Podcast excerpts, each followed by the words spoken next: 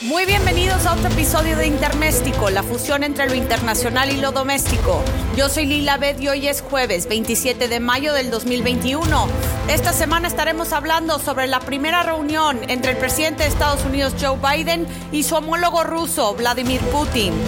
El secretario de Estado de Estados Unidos Blinken visita el Oriente Medio para construir sobre la tregua entre Israel y Hamas.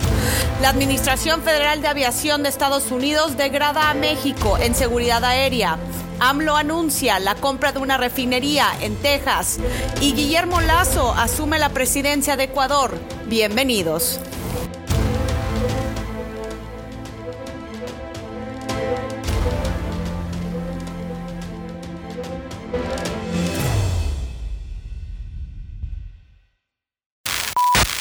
La esperada cumbre entre el presidente estadounidense Joe Biden y el ruso Vladimir Putin ya tiene fecha y lugar, el 16 de junio en Ginebra, Suiza.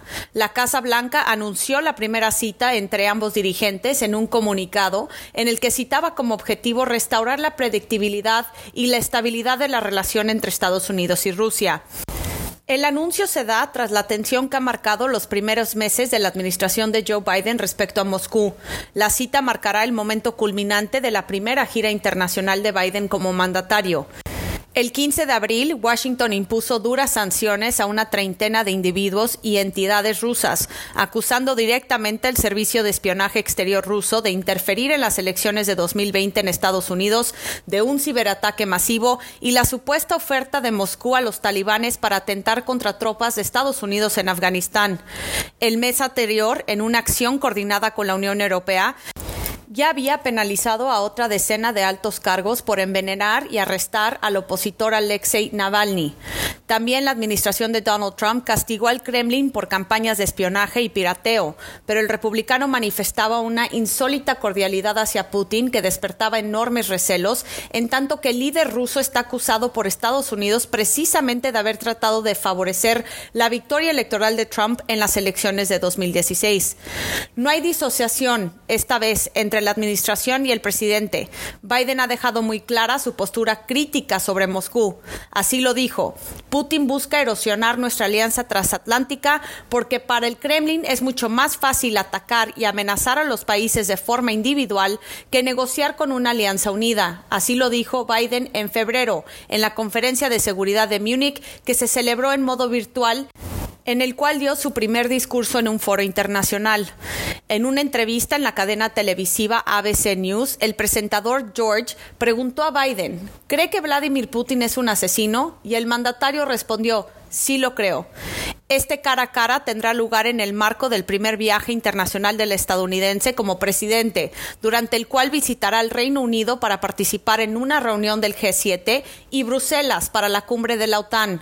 Washington, de momento, sigue sin querer volver a invitar a Rusia al foro del G7, que con Moscú era el G8, cita de la que fue expulsada en 2014 como represalia por la invasión de Crimea en Ucrania. Trump quería reabrirle la puerta, pero eso también ha cambiado con el nuevo presidente demócrata. Ese será uno de los múltiples asuntos que conciernen a ambos dirigentes. Biden planteará a Putin su preocupación por las tropas rusas desplegadas en la frontera con Ucrania y el papel del Kremlin en operaciones de hackeo como la grave operación SolarWinds contra ordenadores de la administración estadounidense que provocó las sanciones del pasado abril.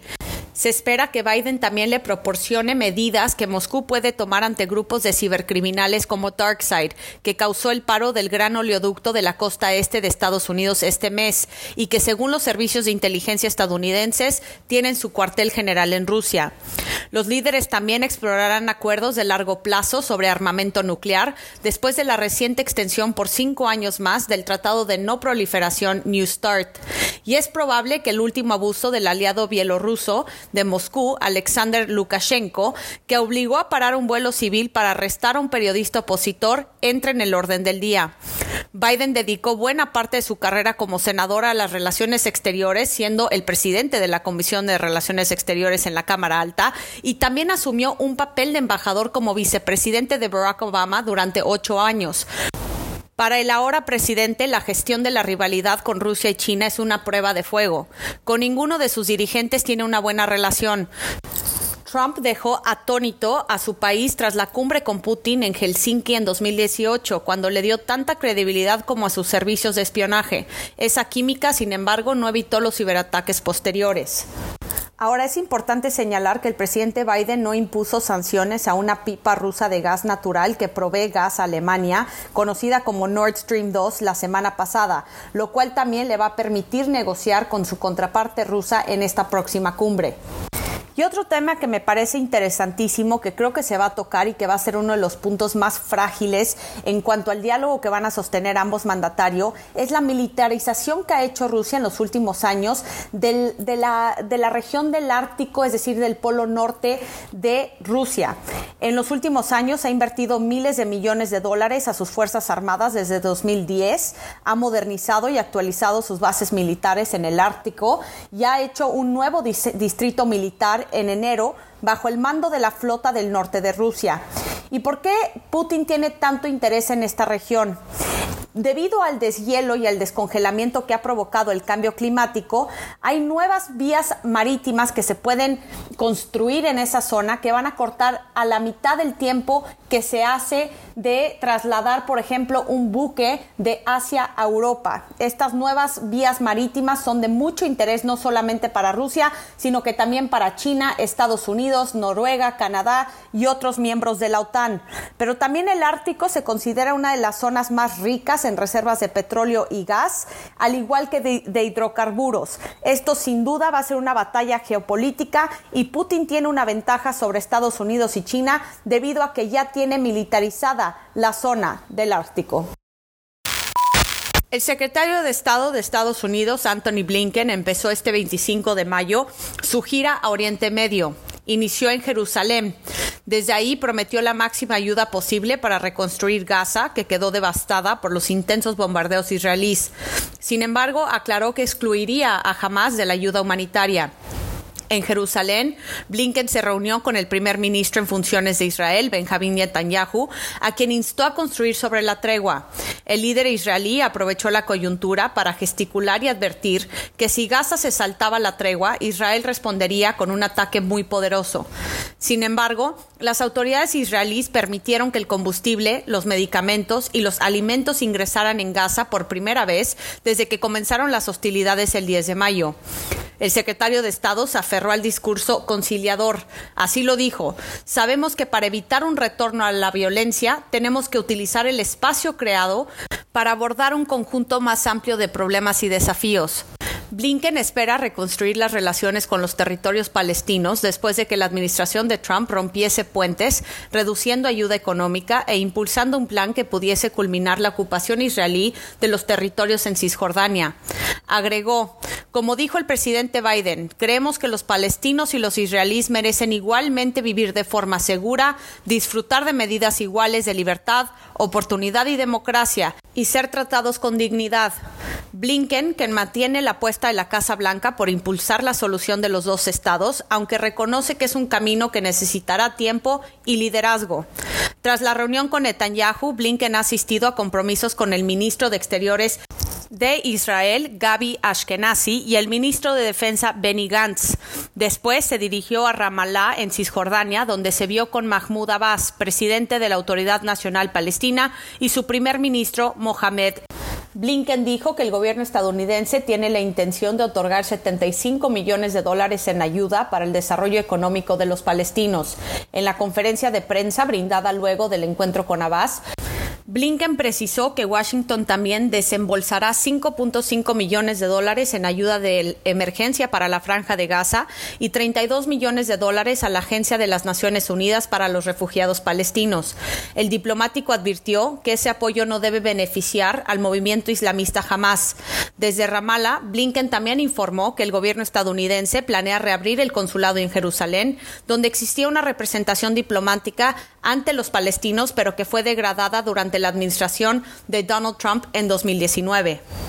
Las señales mixtas que envía la administración de Biden demuestra la presión que enfrenta su gobierno al tratar de complacer a todos los actores políticos involucrados en el conflicto entre Israel y Palestina. Es un teje y maneje muy delicado. Quiere respaldar a Israel, pero a la, par mantener la unidad con el Partido Demócrata para que puedan prosperar sus iniciativas en el Congreso de Estados Unidos, dándole gusto a las voces progresistas dentro de su partido, otorgando estas asistencias económicas a los palestinos y mantener cierta congruencia con su compromiso de proteger los derechos humanos a nivel internacional.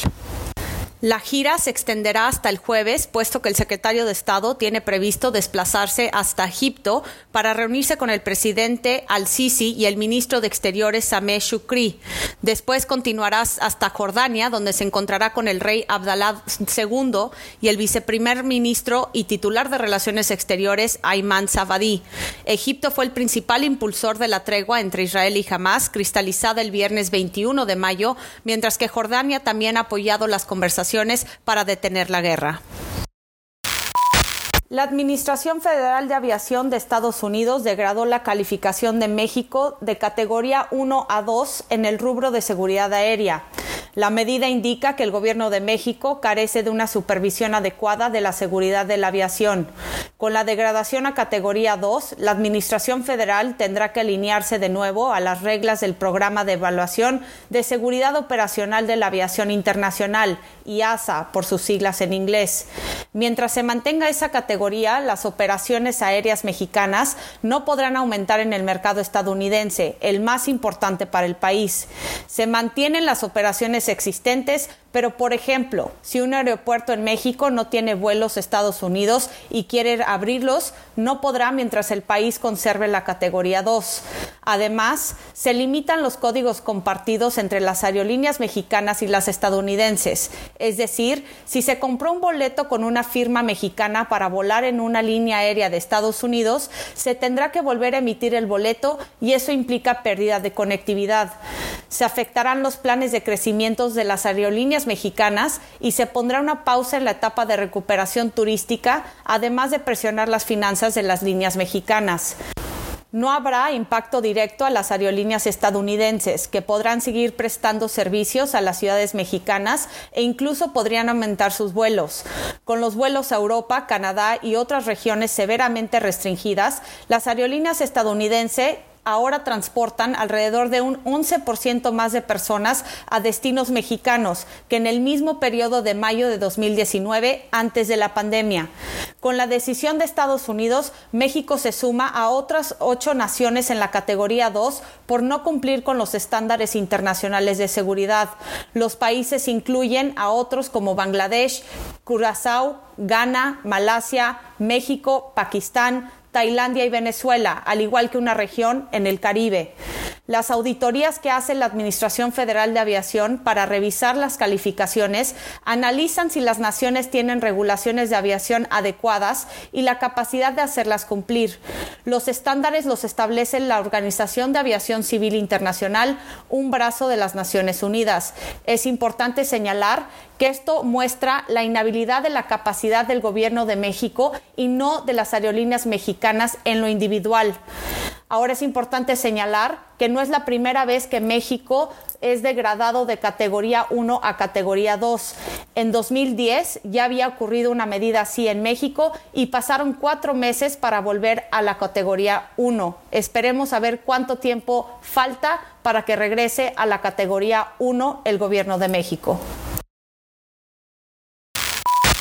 El presidente de México, Andrés Manuel López Obrador, anunció el lunes que la petrolera estatal Petróleos Mexicanos, conocida como Pemex, concretó la compra de la refinería de Deer Park, la cual se ubica en Houston, Texas.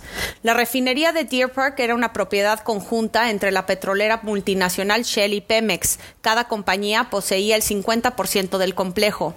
De acuerdo con el presidente de México, el 50% de las acciones de la refinería tuvo un costo de 600 millones de dólares, alrededor de 12 mil millones de pesos. Así lo dijo en su mañanera López Obrador. No se utilizó crédito para la compra, no deuda, sino de los ahorros por no permitir la corrupción. Estos son unos cinco datos importantes de la refinería. Número uno, Deer Park no solo abarca la refinería, Cubre una extensión de más de 9 millones de metros cuadrados. En todo el lugar se pueden encontrar dos complejos principales, la refinería y una planta petroquímica. La compra de México, informó Rocío Nale, incluye únicamente la refinería. El complejo petroquímico seguirá siendo propiedad de Shell. Número 2. Pemex en Deer Park desde hace casi 30 años. La refinería en Deer Park como una empresa conjunta se formó en 1993 entre Pemex, 50% de las acciones, y Shell con 50% de las acciones restantes. Así lo dice el sitio web de la petrolera multinacional. Desde entonces, explicó Rocío Nale, México invirtió recursos en el complejo para procesar parte del crudo maya del país, que suele ser un petróleo pesado. Número 3. Capacidad de refinación. De acuerdo con López Obrador, la refinería tiene la capacidad para procesar 340 mil barriles de petróleo por día, con lo cual se producirán combustibles como gasolina o diésel. Esta capacidad de refinación es la misma que tendrá la refinería de Dos Bocas, ubicada en Tabasco, estado al sureste de México. Según el plan de negocios de Pemex 2021 a 2025, el cual se publicó en marzo de este año, el proyecto de la refinería de Dos Bocas se terminaría de ejecutar en 2023. Número 4. ¿Qué incluye la refinería de Deer Park? En su sitio web, Shell indica que la refinería incluye cinco unidades e instalaciones de procesamiento, una de destilación, otra de craqueo catalítico fluidizado, una más de hidrocraqueo selectivo, una cuarta de coqueo retardado y por último la unidad de hidrotratamiento catalítico de gasolina. Número 5. Antes de la compra. Hasta antes del acuerdo de compra al que llegaron Pemex y Shell, la refinería tiene como nombre legal Deer Park Refining LP, la cual procesa en su mayoría petróleo crudo amargo de Sudamérica, África, Estados Unidos y otros lugares. México importa más de la mitad del petróleo crudo procesado, de acuerdo con la petrolera multinacional. Mientras que países alrededor del mundo transitan de combustibles fósiles a energías limpias, AMLO anunció que Pemex adquiriría esta refinería de Shell. Es interesante porque planificadores de Shell pronostican que la demanda global de petróleo alcanzará su punto máximo y caerá posiblemente en 2025. El ex banquero y derechista Guillermo Lazo tomó posesión como nuevo presidente de Ecuador el lunes 24 de mayo, tras década y media de omnipresencia del prófugo expresidente Rafael Correa. Enfrenta un reto mayúsculo. El país está azotado por la pandemia y sus importantes daños colaterales. Encabeza el ranking continental de las naciones donde más ha crecido la extrema pobreza, junto a México y Honduras, según la Comisión Económica para América Latina y el Caribe, conocido como la CEPAL. La extrema pobreza, hambre en definitiva, ha aumentado en Ecuador desde el 7.6% hasta el 12.8%. El encargado de enfrentarla desde el primer día es Simón Cueva, ministro de Economía y Finanzas, que aparece en el gobierno del encuentro como la ficha menos liberal, más cercano a la socialdemocracia, para confirmar el giro al centro que ya inició Lazo en campaña la debilidad económica que enfrenta el país también con una deuda pública de más de 70 mil millones de dólares es una de las cuestiones más difíciles que va a enfrentar Lazo al frente del poder. Cuatro de cada diez ecuatorianos sufren dificultades para comer y siete de cada diez carecen de empleos adecuados, anclados en la informalidad y las ventas callejeras. Se estima que alrededor del 60% de la población está desempleada. En cuestiones de luchas sociales, Lazo ha confirmado en su puesto como comandante general de la policía a Tania Varela, la primera mujer que ha accedido a ese cargo en toda la región. En sus redes sociales, Lazo dijo, vamos a poner orden en la economía con sentido social, una gestión solidaria y consciente de la realidad ecuatoriana. Junto a la economía, el otro gran reto para el ex banquero será la gestión de la pandemia y el plan de vacunación, con un gran objetivo. Dijo que quiere inmunizar a nueve millones de ecuatorianos en sus primeros 100 días de gobierno. Con una población de un poco más de 17 millones de habitantes, es un reto muy fuerte. Lazo ya se ha comunicado con Estados Unidos Rusia, Reino Unido y China. El presidente contempla la figura de pedir prestadas vacunas a otros países que sí cuentan con existencias y van lentos en su aplicación para que presten las dosis. Conforme se vayan cumpliendo los contratos que tiene Ecuador con las, las casas fabricantes, las vacunas irán directamente a esos países. El otro reto que tiene por delante es en el poder legislativo. Enfrenta una Asamblea Nacional dividida en la que su partido, creo, tiene escasa representación con solo 12 de los 137 escaños, lo cual lo forzará a negociar de forma, de forma permanente en el Congreso. Ningún partido tiene mayoría absoluta. La primera fuerza la tiene la coalición Unión por la Esperanza, conocida como UNES, que es un bloque correísta, tiene 49 curules. Para que se puedan pasar iniciativas y aprobar leyes, se requieren 70 votos de los 137 curules en el Poder Legislativo. Bajo estas condiciones y enfrentando estos graves retos, toma posesión Guillermo Lazo del Estado de Ecuador esta semana. Y eso es todo en este episodio de Interméstico, la fusión entre lo internacional y lo doméstico. Yo soy Lila Bed y hoy es jueves 27 de mayo del 2021. Los espero la próxima semana para las noticias más importantes en el sistema internacional y particularmente en la relación entre México y Estados Unidos. Que pasen un excelente fin de semana.